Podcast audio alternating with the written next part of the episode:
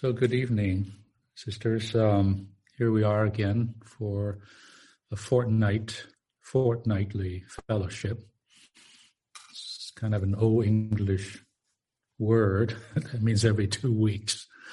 So I think the last time we met was 2 Saturdays ago. Tonight, I'd like to continue that vein or that line of fellowship. I may not have a lot of words, but I can tell you I have a lot of feeling. And sometimes feelings are more important than words. One reason is because these few days I've been assigned 3 messages for this winter training, and we have just gotten our materials. The ministering brothers, as one of the ministering brothers. We have very little time to prepare, but we have deadlines to beat. And so I have to finish, recording my 3 messages by next Wednesday. And so with the other kind of burdens that is on my shoulders, I really have to admit to you, to be honest with you, I have not spent that much time preparing for this fellowship, which explains why I don't have many words. However, I hope my feeling or my burden makes up for my lack of preparation.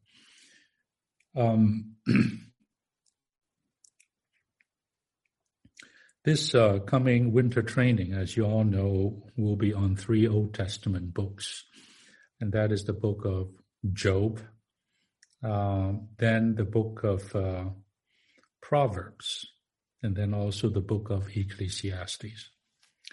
And by far, the book of Job would occupy most of this training, altogether about, 7 messages will be given to the book of Job.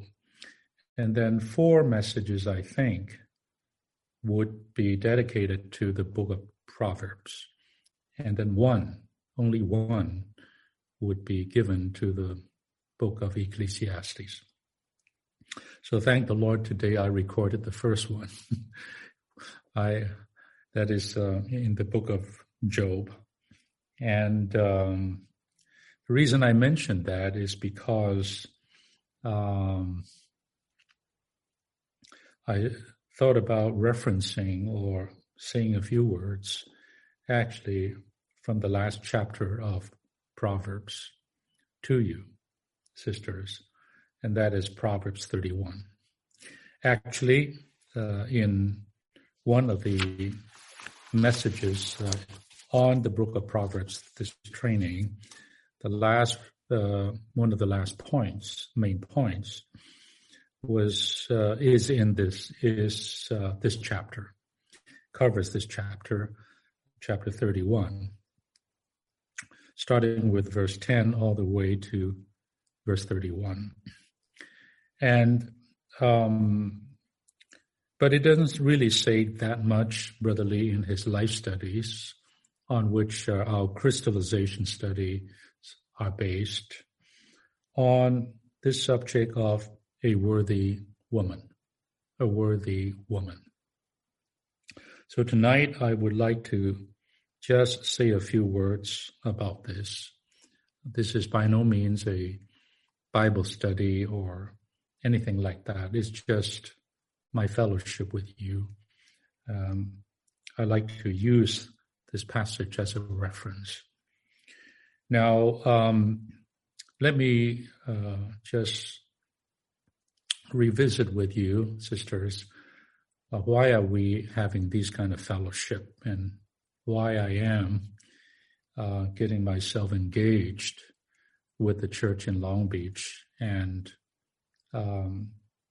conducting fellowships like this. So you may know that besides some of the church meetings on Lord's Day, and I think so far we had done it twice in recent months or the recent times, But I actually have a lot of fellowship with several groups of brothers in the church in Long Beach. And based on my request, I'm now also having these kind of times with you. The reason is this strong burden for the Lord to do something to renew the church life in Long Beach, to have a new beginning. You can use the word to have a reset. You know, you take out your phone and you push the reset button or something like that. That means you kind of wipe off a lot of things, good things, bad things. You just kind of wipe it all off. And you kind of reset it to like when you first purchase that device, and you start all over again, like that. Well, the church in Long Beach has been around for decades, since the 70s. And that's a long time, you know. I'm married now with my wife, Vicky. This year is our 45th anniversary, believe it or not, a big year for us. Just like that, time just flew by like that. And I think the church Long Beach was started, at the latter part of the 70s. I think I'm correct. So it's also a church that is over 40 years old. Now that's an old church. It's almost half a century. And so just like a human being we get old, we age, you know what I mean, just because we live that long. And it is good to have a new beginning, to have a kind of a reset, to have a renewal. The organic salvation of God is a work of renewal. You know, we have this verse in 2 Corinthians 4 that the old man, or rather the outer man, is being consumed or decaying. But the inner man is being renewed day by day. So there you have it. Something on the one hand, the outside, the outward man, the outer man. Yes, it is decaying, it's decreasing, it is declining, it's slowing down, it's getting older, and in activity, in strength, in size, even you shrink, you know, when you get old. That's correct. That takes place. But for us believers, there is hope. And that is, we have an inner man. And that inner man is going through another process. And that process is a process of renewal. Now, of course, our inner man has our spirit, our mingled spirit as the person, and has the life of God as its life, and it has Christ as its person. And that is, he is the one in our spirit, in our mingled spirit today. But it also has the soul, with the mind, emotion, and will, our inward parts, as this new man's faculties. So when we talk about renewal, we really are not talking about the spirit needing to be renewed, because the spirit where Christ dwells is always new. It never gets old. What needs to be renewed is actually our soul, our mind, emotion, and will. It is undergoing a renewal process of being renewed by the resurrection life, so that this soul of ours would be metabolically transformed, infused with the life of God, indeed the resurrection life, and to cause it to overcome death, cause it to reverse the aging process, so to speak, and even to reverse its decline, ever renewing it, enriching it even, and even uplifting it, because these inward parts are necessary for our inner man. For our inner man, they are needed. They are they with our spirit makes the composite inner man.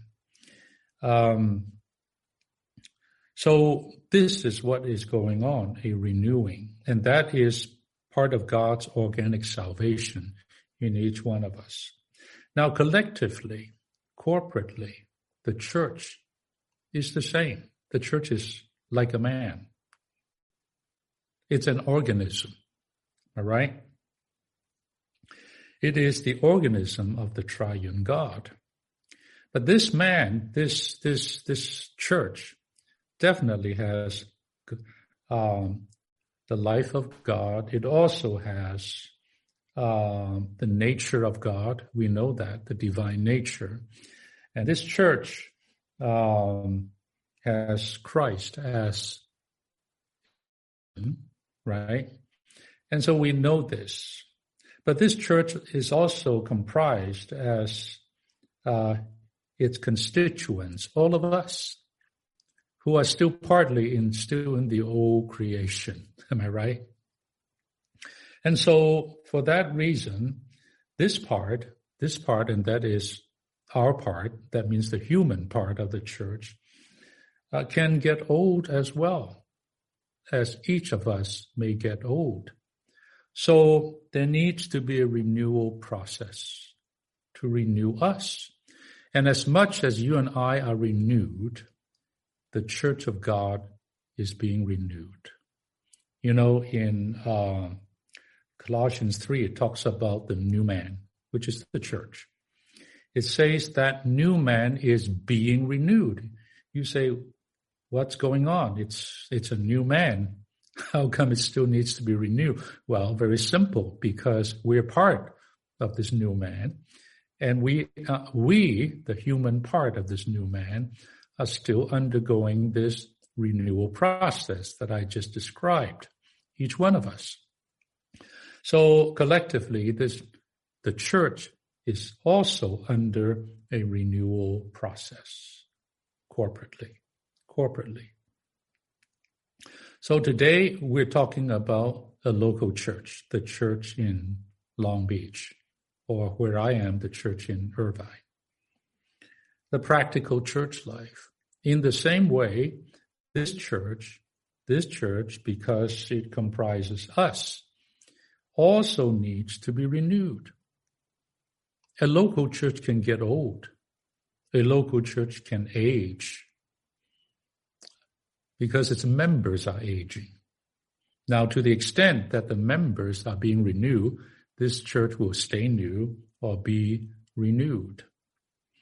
So, dear sisters, today we're burdened for a renewal of the church in Long Beach. Not by our doing, not by, just our human activity or endeavor, although that's necessary, but truly by the resurrection life. I mentioned to the church in Long Beach last time we met on Lord's Day about when the 2 days are over, the third day would come in the book of Hosea. And the third day refers to what? Refers to resurrection. So resurrection life is what we need to have genuine renewal. Today, for the church in Long Beach to have a renewal, a reset, a new start, a new lease on the church life, Our need is the resurrection life. And that resurrection life, with the resurrection power, sisters, are available to us. Absolutely available. It is part of the divine provisions. Where is that? Well, what is that resurrection life? It is Christ. Where is that Christ? This Christ is in our spirit. So today, there's no magic. There's no formula. The way for the church in Long Beach to be rejuvenated, to have a renewal, indeed a revival, the only way is for all of us to touch the resurrection life in our spirit. For that reason, we need to pray very much to touch the resurrection life. When we touch God, when we touch Christ, when we touch the Spirit, we will what? Enjoy this resurrection and the power of this resurrection. And this resurrection life will overcome all kinds of death, all kinds of aging, the results of aging, all kinds of oldness, all kinds of, sickness that comes from aging, the lack of energy, all part of aging. We can reverse that. We can absolutely reverse that by touching the Spirit again. So I would like to say to sisters in these days, you should take the lead.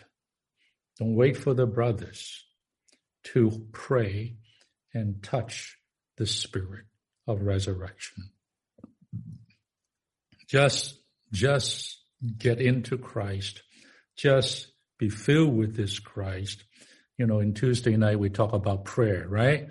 We talk about prayer with the Word. We talked about the sword of the Spirit. We talk about by means of all prayer. All these are very, very practical and practicable. I hope we don't take these just as another message, another kind of sermon or whatever. Sisters, we just touch the Lord. We just pray. So I still would like to ask you all, sisters, these days to pray by yourself with a companion or two in your small group. You have some sisters in your small group, in your district or in your neighborhood, whatever, and just touch the Spirit and pray for the saints, pray for the church, pray for your household, pray for your husband, pray for your children. Pray for the other children in the church. Pray for the young people. Pray for the brothers who bear responsibility. You just pray. And you don't pray religiously. You pray really touching the resurrection. I am the resurrection and the life. Just touch that. And you will be revived. You will be revived. And you'll be revived together. Vitalize, in 2s and 3s as a vital group. So, sisters, don't think I'm here just talking dreamily, I'm just having this kind of dream. No. This is very, very possible. Now, tonight, my burden is just very, very simple, and that is to stress again with you how utterly important the sisters are in this process. The brothers are important, of course they are. But I like to repeat our dear Brother Lee's word to us. And I don't know whether you've gotten those two little booklets on the serving sisters in the church life and the loving mothers of the church life, or not. But there, based on experience, Brother Lee said that 2/3 of the churches building up, local churches building up, depends on the sisters. He particularly cited his experience in that church in old Shanghai, in China.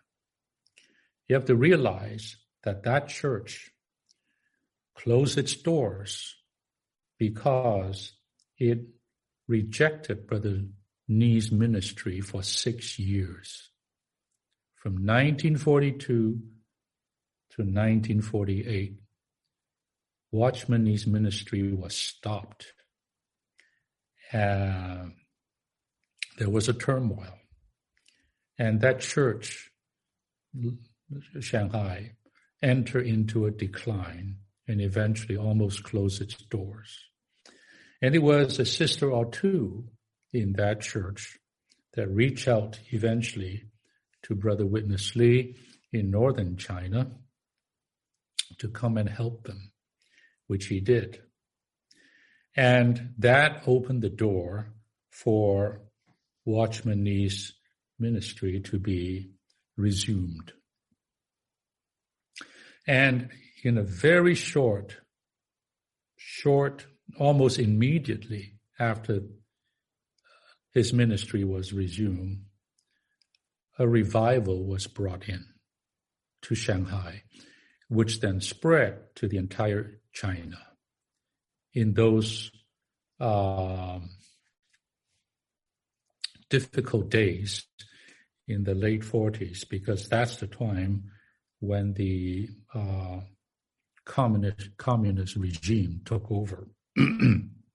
But nevertheless, there was a great revival, the greatest revival in China amongst us in our history. Now, the point is this. He brought up this story, Brother Lee, to say that he saw with his own eyes that church in Shanghai was, that church flourished and was built up there.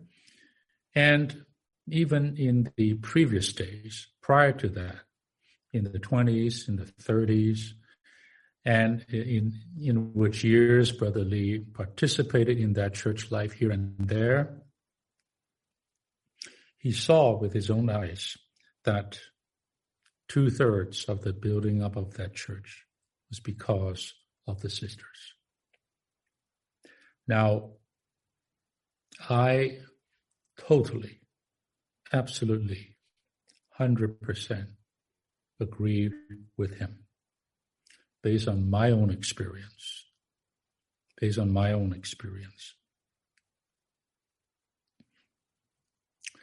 The brothers in the church are needed. But even if they are a little short of gift, they're a little weaker, shall we say, these brothers. But if the sisters in that church are strong, properly, are spiritual in a proper sense, and they are consecrated and given to the church life, I'll tell you, that church will have a way to go on. No, as you all realize, the women are not given the position. Now, that's according to God's ordination in this universe and in humankind. There's nothing you or I can do about it. It's God's arrangement. But in the actual practical building up of a local church, it's not a matter of position. It's not a matter of, you're a brother or what. So, a sister actually in the matter of loving the Lord, in the matter of pursuing Christ, in the matter of being spiritual, in the matter of serving the church, and all of these things, the gospel, shepherding the believers, and so on and so forth, absolutely can take the lead. It's not a positional matter. It is a functional matter. And if there would be sisters doing that in a local church, that church is blessed. That church is absolutely blessed. I am not here to say these things to butter you up, sisters. I have no such intention. I'm here with a lot of feeling,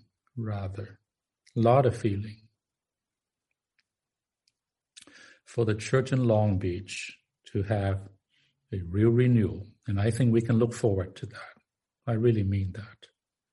Sisters, your portion, your part, your role are absolutely critical. Absolutely critical.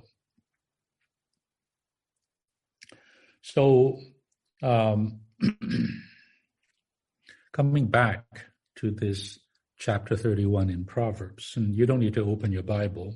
I'm not here, doing a Bible study. I'm referring to this chapter. Wonderful chapter. The last chapter. I think in any book, the last word is usually pretty important. And in the book of Proverbs, the last word is on a worthy woman, not on anything else, a worthy woman. Now, if you have time tonight or tomorrow, whatever, these days, check it out.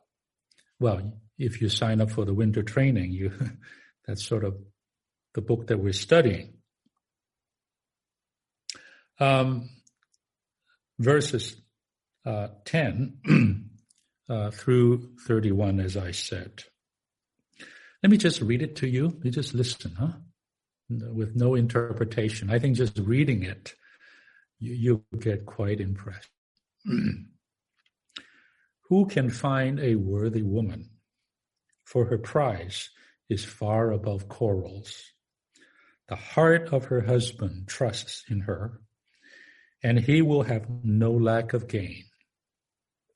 She does him good and not evil all the days of her life. She seeks wool and flax and delights to work with her hands. She is like the merchant ships. She brings her food from afar. She rises also while it is still night and gives food to her household and their task to her serving girls. She considers a field and buys it. With the fruit of her hands, she plants the vineyard. She girds her loins with strength and makes strong her arms. She samples her merchandise to be sure it is good. Her lamp does not go out by night. She lays her hand to the distaff, and her hands hold on to the spindle. She stretches out her hand to the afflicted, and she reaches out her hands to the needy. She does not fear for her household when it snows, for all her household are clothed with scarlet. She makes coverings for herself. Her clothing is fine linen and purple. Her husband is known in the gates when he sits among the elders of the land. She makes linen garments and sells them, and delivers girdles to the merchant. Strength and dignity are her clothing, and she happily looks forward to the time to come She opens her mouth with wisdom, and the law of kindness is on her tongue. She watches closely over the ways of her household and does not eat the bread of idleness. Her children rise up and call her blessed. Her husband also, and he praises her, saying, "Many daughters have done worthily, but you surpass them all." Grace is deceitful, and beauty is vain. But a woman who fears Jehovah, she will be praised. Give her of the fruit of her hands, and let her works praise her in the gates. I think this is worthy of some prayer reading, I think. Now, who is this worthy woman? Well, Brother Lee would say that this woman, number one, typifies the church, the New Testament church. And it does. And of course, the husband refers to Christ. And clearly, such a worthy church would be just estimable, honorable to her husband. Such a church, if there is such a church. But it also refers to the saints who love the Lord. All the saints, brothers, sisters. Actually, in the eyes of the Lord, we're all female. We're all women. In the eyes of God, we're all women. There's only one male in the universe, and that's God. There's only one husband in the universe, and that's Christ. So in this sense, this would point to all the saints, including me.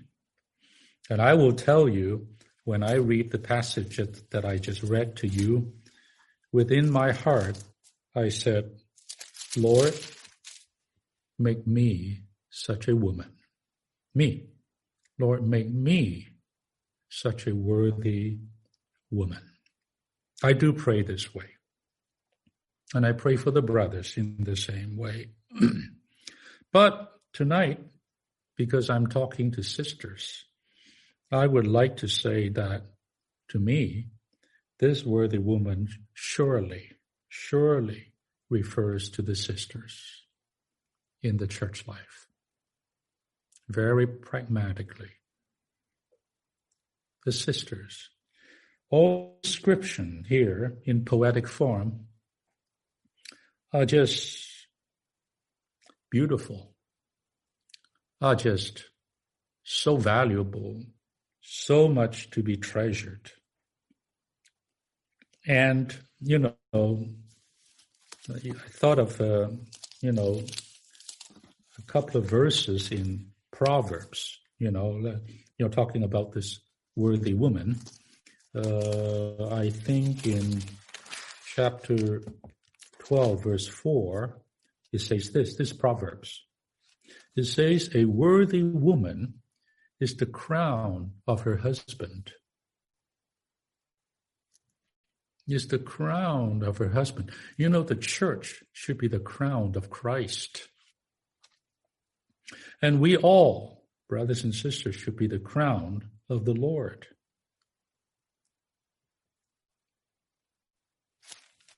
But sisters, a worthy woman is the crown of her husband. And there's also another two verses here in chapter 18 and 19 of Proverbs. In 18:22, it says, "Whoever finds a wife finds a good thing and obtains favor from Jehovah." In 19 verse 14, "House," I like all the husbands to listen to this. House and wealth are an inheritance from fathers, but a prudent wife is from Jehovah. I mean, money or wealth you can inherit from man, but a prudent wife, a worthy wife, comes from only one place, and that is from God, from Jehovah. What can I say? I thank the Lord for my dear wife. She is from Jehovah to me. From Jehovah to me. I really mean this. And if we have sisters in the church life that serve, that takes care of their husband, both in the sense of Christ, right? Your husband, and your husband, real husband, in this life, and who takes care of her household, both the church as God's family and household, and your own household with your children, your family. In this kind of a way, in the way that I just read, with that kind of diligence, with that kind of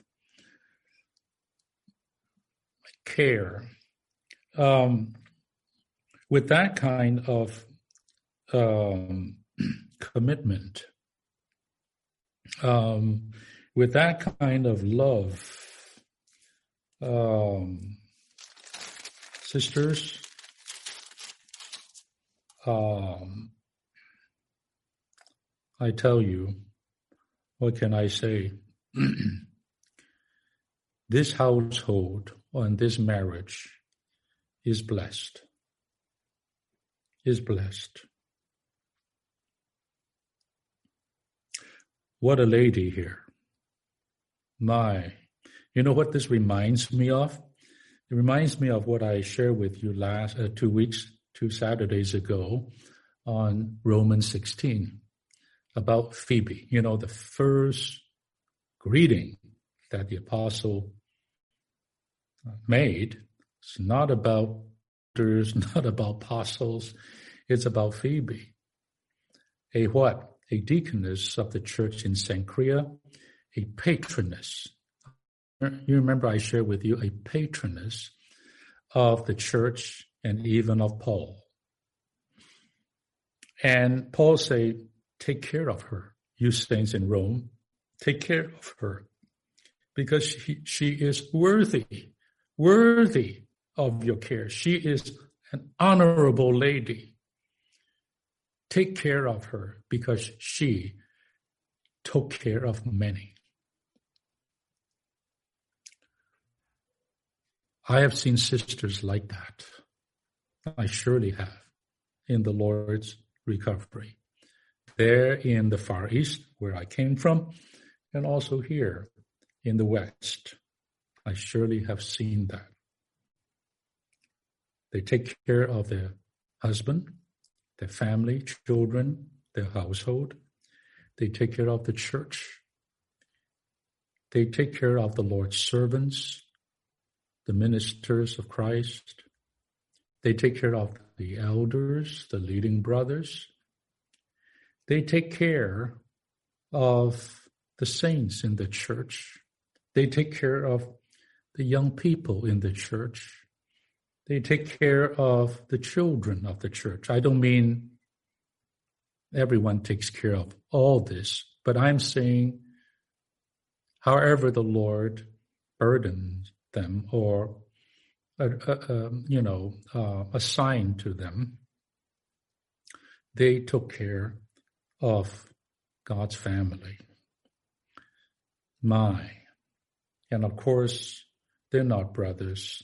So they don't sit up there. They are not, taking over. They are not, ruling this or that. They know their place. They know their place. But oh, they take the lead. They enterprised. They serve. And just like so many of those sisters did in Romans 8:16. You know, today, you know, in this age culturally, we're big on these things, on feminism and women's lib. Well, that's kind of an old stuff. Feminism and break the glass ceiling and all of this. I tell you, sisters, you don't need to break no glass ceiling. That glass ceiling is broken centuries ago. Just read the Bible. Just read the Bible. I have here, right? I gave a conference or something in Cerritos, right? With this, right? Remember this? 48 lessons I have here, and the first 24 are on principles related to the sisters. Two of those messages I gave in Cerritos a couple years back. And the other 24 of the 48 covers the cases and examples, Old and New Testament. And my goodness, dear sisters, these are liberated women, all right? They just so active, so serving, so crucial, so valuable to the Lord, to God, and to the nation of Israel, and to the church. What can I say? I don't have the word, it's just beautiful. It's just absolutely beautiful. And now we come back to the, let me finish this thought of mine. And that is, you know, why these women or these sisters, whatever, call them, why did they do this? I think it's very simple. They love their husbands. They love their children. They love the church. And they love the saints. So, that's all. They're not in this for pay. They're not in this for a name. You know, just like a mother taking care of her children or raising up her children, she doesn't do this for a salary. She did it because these are her own. And this household is hers. And she just did it. She just does it. For love. Almost for nothing else. And the sisters that I have witnessed, Far East here, whatever, same. There's something that is common among them, something that you couldn't quite put your finger on, but you feel it and you touch it. There's a spirit there. There's a kind of heart there. They just love the Lord.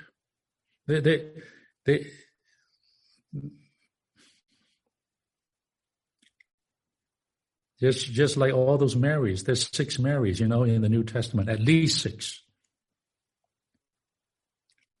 They just follow the Lord around. They care less. They just love the Lord. And they love what the Lord loves, and that is the church. And that is the Lord's children, the Lord's people. They just love it. And they care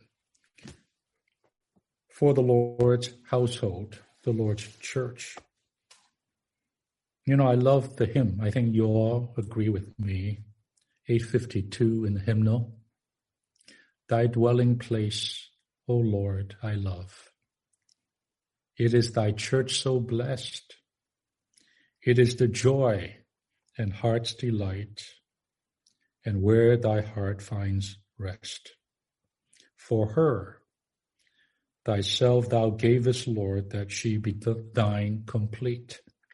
For her, I too my body give, thy heart's desire to meet. For her thou hast become my life, that she my living be. For her I would forsake myself, that she be filled with thee. The church is thy beloved bride, thou in thy body seen. She is my joy and heart's desire, the one on whom I lean. In her thy full supply, O Lord, thou dost to me impart. In her am I possessed by thee, to satisfy thy heart. Thy dwelling place, O Lord, I love. It is thy church, thy home. In it I would forever live and never longer roam. One of my favorite hymns. And if we would all have such a heart for the church of God, for the church where we are, for the church in Long Beach, I have no doubt within me that a renewal, a revival will take place. Well, dear sisters, as I said, I don't have many words tonight. I only have a lot of feeling.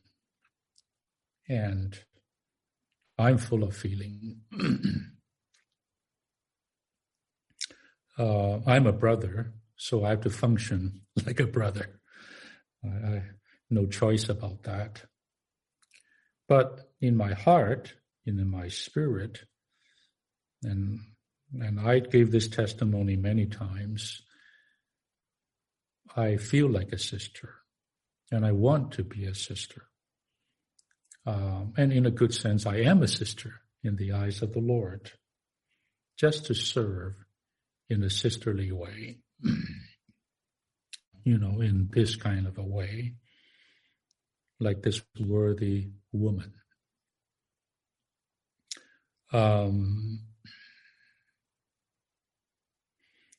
This is why, although in the local church there are no such thing as sister elders, right? No elders. But in the local church, in the other office in a local church called the deaconship, there are deaconesses. So in terms of position of authority, that's not the sister's role. But in terms of service, helps, support.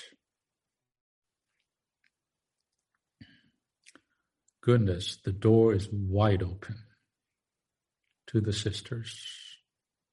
Today,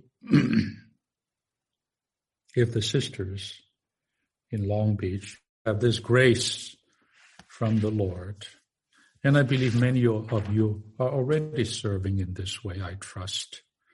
But I really like to see more young sisters serving in this way, so that there's a culture in the local church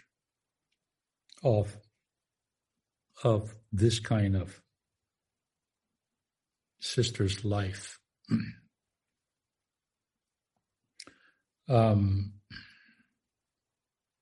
I say again, to serve in what? I would say the first thing is to serve in your own family, in your own marriage. This is a big one. I have another much thicker three-ring binder where I have many, many lessons on the family life. I'm so very, very burdened about this. How to raise up children, how to have a godly family. We need to preach the gospel and gain people. But almost more importantly, we need to raise up our own Timothys and Tituses from our own children. So the first thing you need to take care of is your husband, your children, your family. Now, I'm not here to do what so-called focus on family, right? That's not my ministry. But I also realized that for a church to be strong, a local church to be strong, the families and marriages must be strong. For a church to be spiritual, the marriages and the families must be spiritual. So that's very important. The second thing, obviously, is what? Is the church life. The church life. That the sisters would be faithful to serve the church of God in a very practical way, in so many areas, so many areas. Practical areas, people areas, in all ways, all areas. Look at this Proverbs. She sowed, she planted a vineyard. She sells merchandise. This is quite the lady. This is like a business woman there, very enterprising. But and she gives to strangers and the needy, very hospitable. So when it snows, no problem. There's food, there's clothes, because she prepared things for the church. She was not idle. She opened her mouth. Wisdom comes out. Sisters, by the way, you should know the truth and the Lord's word, so that when you care for the young and the needy, you open your mouth, something of the Lord's word and wisdom comes out, and so on and so forth. So, okay, all right.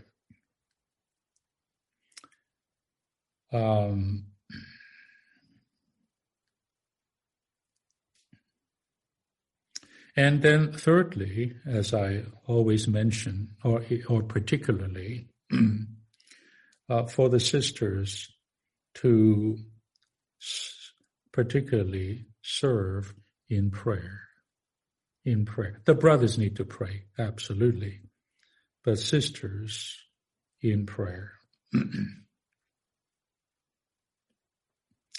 When Peter was rescued by the angel in the prison, the first thing she went to is the house of the mother of John Mark. And there, a considerable number of believers would gather in her home, praying. She must herself be a praying one.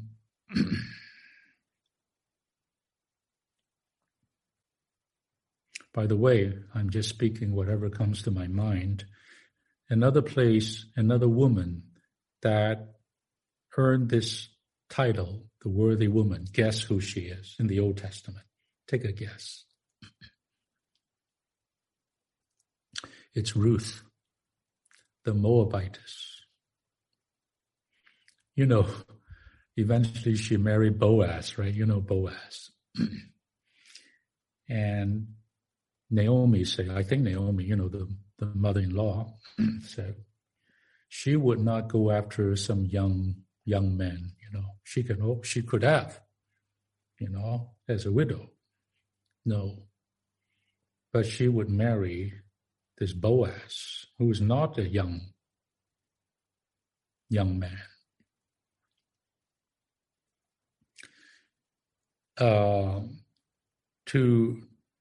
So that she would have this next of kin, would have descendants, according to the law. And so, and because of this, she became this Moabitess who could not enter into Jehovah's congregation for generations,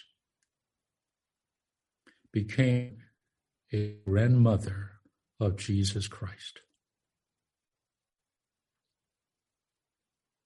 It's interesting. Boaz, her mother, is actually a prostitute, Rahab, and his wife is a Moabitess, the product of incest between Lot and his daughters. Can you believe it? Can you believe it? 2 women of ill repute became grandmothers of the Lord in the flesh. Of course, this speaks about God's wisdom and the Lord's redeeming grace, of course. What a picture. Here, back to my point, is that it says, Naomi, I think, said to Ruth, "You are a worthy woman. You are a worthy woman." That is so touching. So touching. Of course, she was the one who said, "Wherever you go, I would go." You know the story. She would not leave. The other sister-in-law dropped out. She would not. She would take care of her mother-in-law and follow her back to Israel. There's just something, sisters, I don't know what to say in all these cases and examples in the Old and in the New Testament of sisters, of women, who just have that something in them for God, for God's interest, for God's people, for God's kingdom. They just have that, and they live that way, bringing in tremendous, tremendous blessing. So,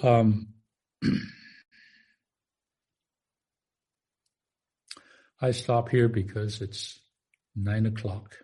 Now, please do not feel I'm dropping this on you like some big, you better be like this. No, don't take it that way. All right? Don't take it that way. No, I'm speaking this to inspire myself, and I hope that it will also inspire you as well.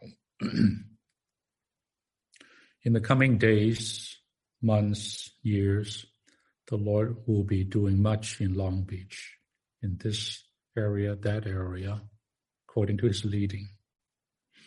We need you, sisters.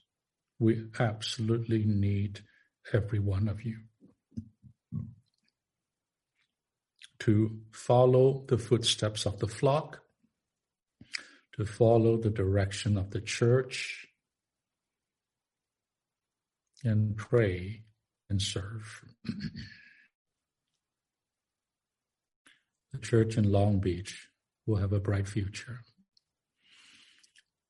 I just stop here. And talking about prayer, one of the early hymns I wrote, I like to send it to you, sisters. Just to you, sisters. It's called, some of you may have heard it, it's called melt in his presence. Melt in his presence. His means God, means the Lord. And that phrase, melt in his presence, is a word from St. Augustine. Well, I shouldn't say St. Augustine, we're all saints. From Augustine, the great theologian, who wrote the famous book, The City of God. And